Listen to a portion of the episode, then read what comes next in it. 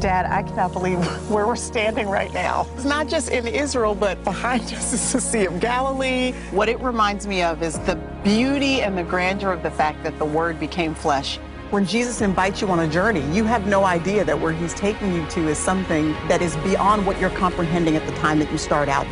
He needed his friends. Often we discount the strength of community in our journey to Jesus. This is the Church of the Holy Sepulchre where we believe that the, his greatest power was demonstrated, the power over sin and death. I've never been so excited to see nothing in all of my life. I love that it's empty. That's right. The power of emptiness right there. When the power of Jesus helps you to overcome what looks like is overcoming you.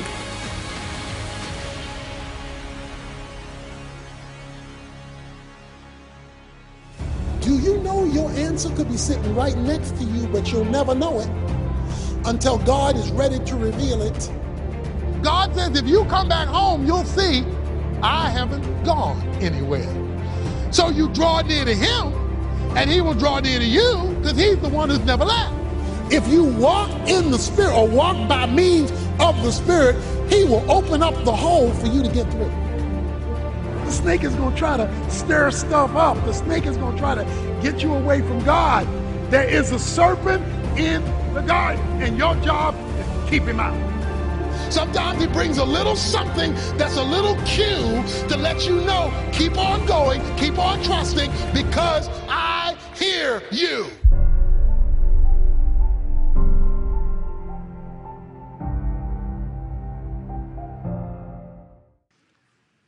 One of the dominant questions of today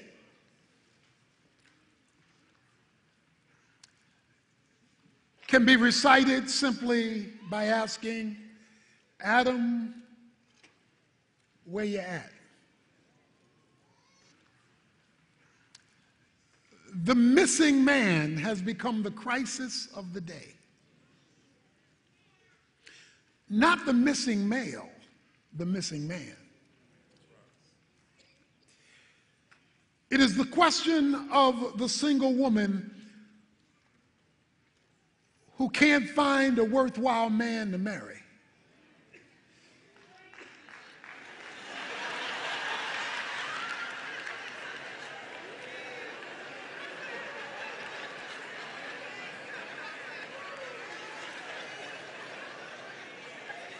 She want to know, Adam, where you at?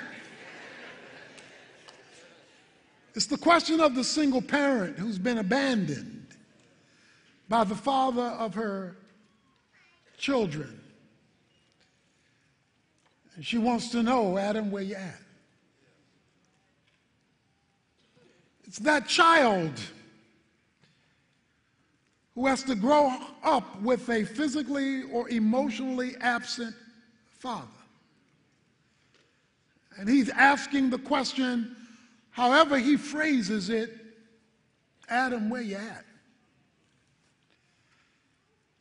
It's the question of churches and pastors who have to keep calling on ladies to do Jew jobs that men ought to do because the men are missing in action. And the question is, Adam, where you at? We're living in a day when men have become domesticated or abusive or sissified.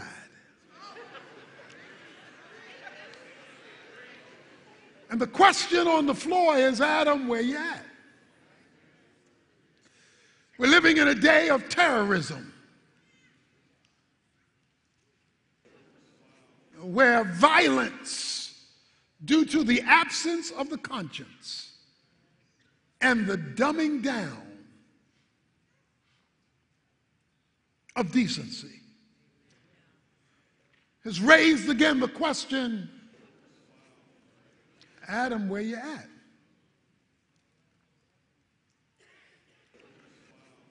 But worst of all, worse than all of that, is that God is asking the question Adam, where are you? Now, if God can't find Adam, then you shouldn't be shocked. We can't find him either. Adam, where are you? And so the desperate need of today is to call males back to being men as God defines a man, not as the culture defines it. And so I want to speak with you about answering the question about the position of a man. Adam, where are you? Here is the first thing that you need to understand about a man in, and his position. Not his location alone, but his position. And that is that it is a position of priority. I know some won't like that, but this is not a popularity meeting. It is a position of priority because God says in 1 Timothy chapter 2 verse 12 God created Adam first, and then he created Eve. Word first. First has to do with order, first has to do with progress in time. Adam and Eve were not created at the same time. Adam first, then Eve. God spends a whole chapter, Genesis 2, discussing Adam before Eve is ever created for Adam. Why? Because it would be the man who would be responsible.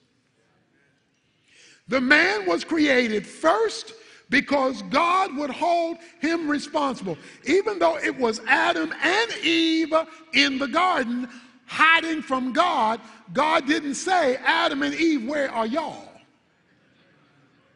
He said, Adam, where are you? Because you are responsible. If you're going to be God's man, then you're going to have to accept responsibility for everything he brings behind you second, third, fourth, fifth, and sixth, because you first. So if you are a man, if you are a male, God says, I'm holding you responsible, even if it's not your fault. No. See, it may not even be your fault, but I'm holding you responsible for fixing it.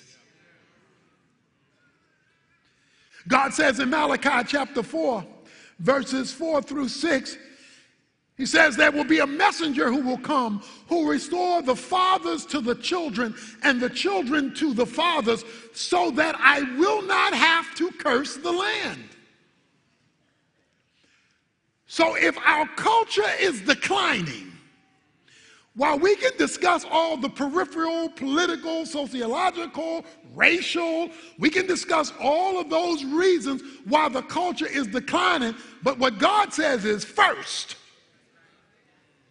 on the front end, where's the man? As you've heard me say, if you're a messed up man and you have a family, you're going to help make a messed up family. If you're a messed up man contributing to a messed up family and your messed up family goes to church, then your messed up family is going to make its contribution to a messed up church. If you're a messed up man contributing to a messed up family resulting in a messed up church and your church is supposed to be the light to the neighborhood, then your messed up church is going to make its contribution to a messed up neighborhood. If you're a messed up man contributing to a messed up family resulting in a messed up church, causing a messed up neighborhood, and your neighborhood's part of a city, now your messed up neighborhood is going to make its contribution to a messed up city. If you're a messed up man contributing to a messed up family, resulting in a messed up church, causing a messed up neighborhood that resides in a messed up city, and your city's part of the county, well, now your messed up city is going to make its contribution to a messed up county. If you're a messed up man contributing to a messed up family, resulting in a messed up church, causing a messed up neighborhood that resides in a messed up city that's part of a messed up county, and your county is part of the state, well, now your messed up county is going to make its contribution to a messed up state. If you're a messed up man contributing to a messed up family, resulting in a messed up church, causing a messed up neighborhood that resides in a messed up city, as part of a messed up county, contributing to a messed up state, and your state's part of the country, well, now your messed up state's gonna make its contribution to a messed up nation.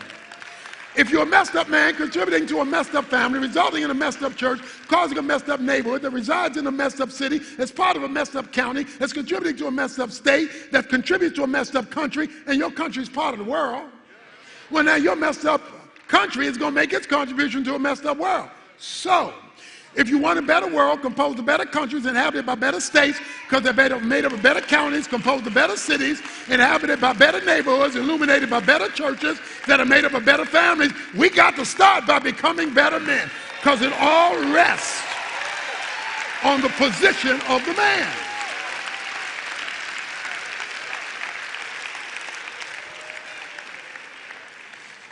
Because the man was first, he is to function as the foundation.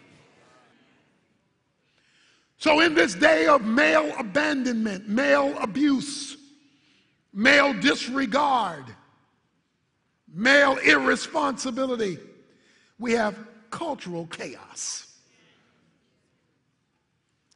He says, that man has a priority responsibility. Now, the foundation isn't the whole thing. That's where the woman comes in, and we're going to get to that. But the foundation is always the first thing. If you're building a building, it says in that verse, verse 8, he was hiding from the presence of God. Watch this in the garden. He was hiding from God in his house. See, don't miss that. Not only was he hiding from God in his house, because the garden was Adam's house, the place he lived, Adam went to the house to get the leaves to hide from God. So he used what God gave him to hide from God. He literally used God's blessing to run from God.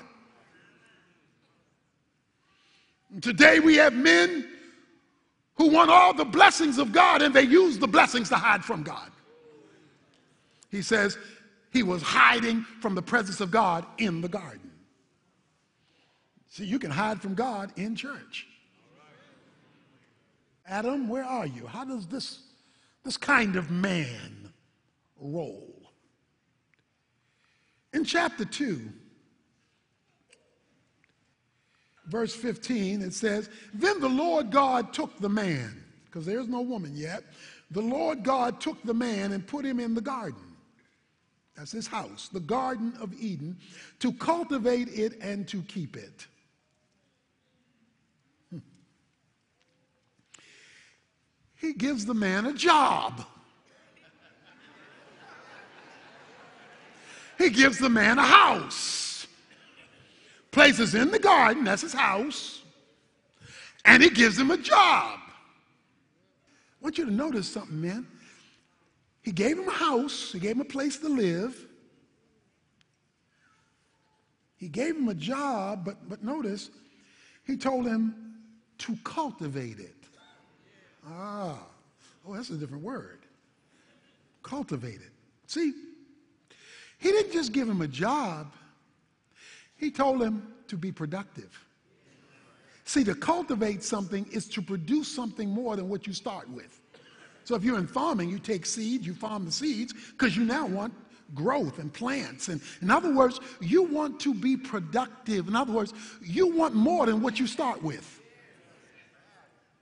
You're trying to become all that you were created to be.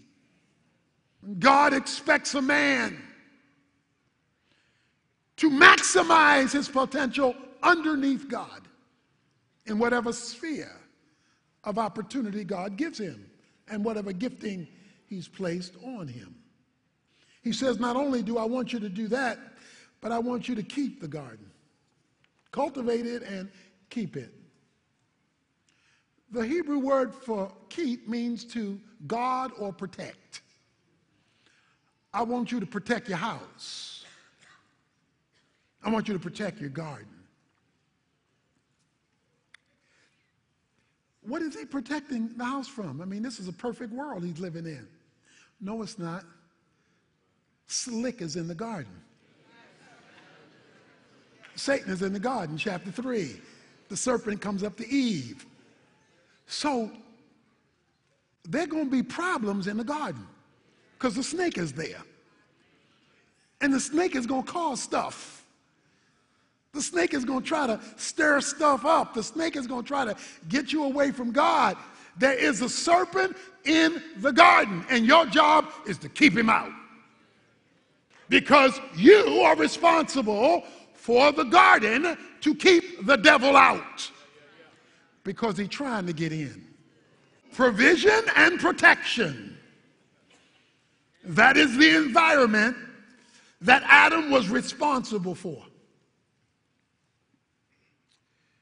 And then he gives him another instruction. Verse 16, Genesis 2. The Lord God commanded the man, saying, From any tree of the garden you may eat freely. But from the tree of the knowledge of good and evil you shall not eat, for in the day that you eat from it, you will sure enough die.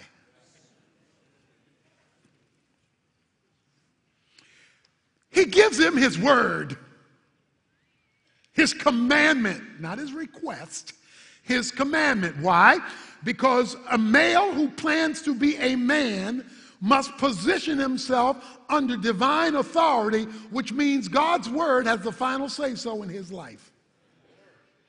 Not his posse, not his friends, not his homeboys. Nobody overrules God not even his wife. Because God is going to say in chapter 3 because you listen to your wife, all hell is broken loose in your life. Because as much as you love her, she's not supposed to overrule me. That his job is to oversee the communication and the operation of God's word in his sphere of influence, starting with his family. Or as Joshua said, as for me and my house, Joshua 24 15, this is how we roll, this is how we roll. As for me and my house, this is how we, there's no vote here. God commanded me. I'm under commandment. But notice the command, the command the command was a happy command. See, we, we look at the negative part. Don't eat from that tree. No, no, that's not the first part of the command. The first part of the command was live it up. First command was from every tree of the garden you may freely eat. The first part of the command, he's a single man. He tells him the first part of the command is maximize all that I have given you. Maximize my creation. Maximize all that you can do. Just don't mess with that tree. He says, The day you eat of it, you're going to break relationship with me. That's death. He says that you are to carry my word. What was the difference between, what was the problem with this tree in the middle? Called the tree, it was a Google tree. Because it calls it a tree of knowledge. It was, it was Google, it was, it was the internet tree. This tree was full of data, all kind of data. Good data, bad data. Tree of the knowledge of good and evil. So the tree wasn't all bad. It had evil, but it also had good. But he said, I don't want you to eat it. Even though it's got good stuff on it. Why? Because, Adam, if you're going to be the man that I want you to be, created you to be, and you're going to be operating like you're supposed to be, then I want you to live by revelation, not reason. I do not want your human reason to determine your actions. I want divine revelation. What I say, and when I'm ready for you to know it, I'm going to tell it to you. Don't go out there apart from me and learn it on your own. One of the problems today with so many men is that they've gone so secular or they've been to some college or they've gotten stuck in some career, or they've been hanging out with the wrong folk, and they've gotten all of this definition of manhood messing them up so that they're not able to function in the way God wants them to function, and we wind up as men being dead men walking. He says, No, he's talking to Adam. Guess what Adam's job was to be? He was to make sure this information got transferred to Eve. He, got, he, he wanted to make sure this information got transferred to Eve. And he transferred it to Eve. In fact, he transferred it with a vengeance. What do I mean he transferred it with a vengeance? Because when the devil asked Eve, Can you eat from the tree? She said, Not only can I not eat from it, I can't touch it. So what Adam told her was, Girlfriend, don't eat from that tree. And in case you didn't get it, don't even go near it where you can brush up against it. He was to transfer. So if the wife has got to ask you, Are you going to church today? If the wife has got to ask you, Are you going to pray with the family? If the wife has got to ask you, Are you going to have devotions? That means you're not fulfilling the spiritual responsibility of spiritually leading your home. You say, but I don't know what to do. I done already done the work. So all you got to do is take what I did and say, family, let's discuss the sermon that we had on Sunday. And this places things in order. It gets things in the proper place. God says, not your reason, but my word must define you before I give you a woman. Because when I give you a woman, and then when I give you a family, and then when I give you a culture, then when I give you a career, then when I give you all this stuff, it will be managed by me through you. It will not be managed by you apart from me. A man is to be the vehicle, the flow through from God to those entities, family, church, society, that he flows through as the first point of contact. Yes, women, you have your own personal responsibility and relationship with the Lord. That is to be primary. The Bible says even a husband can't overrule God in the life of his wife. But at the same time, God has a process that He prefers to flow through. So God is calling on men and He's asking the question Adam, where are you? Now, not just a location question, but a position question. As you all have heard me say, at least the men have heard me say, I love being a man. And let me tell you one reason why. Verse 19 of chapter 2.